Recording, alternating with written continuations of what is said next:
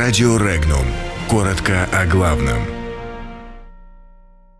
Киев учится противодействовать России. У Литвы крымчане протестуют. Памятник освободителям Риги намерены снести. Литва хочет научить Киев противодействовать России. О чем говорили лидеры России и КНДР? На Украине принят закон о государственном языке. Крымчане выступили против мусорного завода.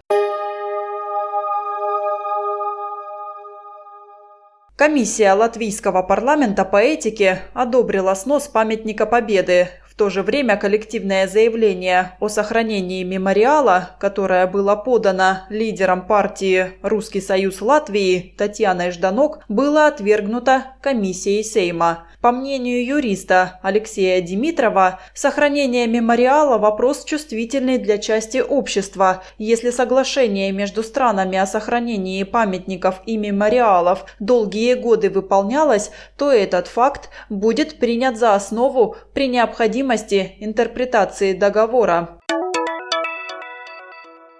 Глава МИД Литвы Линас Ленкевичус отправляется на Украину, где в Киеве, согласно заявлению внешнеполитического ведомства, у него запланирована встреча с победителем президентских выборов на Украине Владимиром Зеленским. Также Ленкевичус встретится с Порошенко, Гройсманом, Климкиным и другими действующими или уходящими чиновниками. Отдельно прописана встреча с неназванными литовскими экспертами, которые работают на Украине. Президент России Владимир Путин и председатель Госсовета КНДР Ким Чен Ын рассказали, о чем они говорили во время личной встречи. Путин отметил, что разговор прошел в конструктивном русле. Поговорили о перспективах развития двусторонних отношений, сказал президент России. В свою очередь, Ким Чен Ын отметил, что в новом столетии для решения проблемы Корейского полуострова, являющейся в настоящее время одной из важных тем в международной политике, должны применяться новые подходы.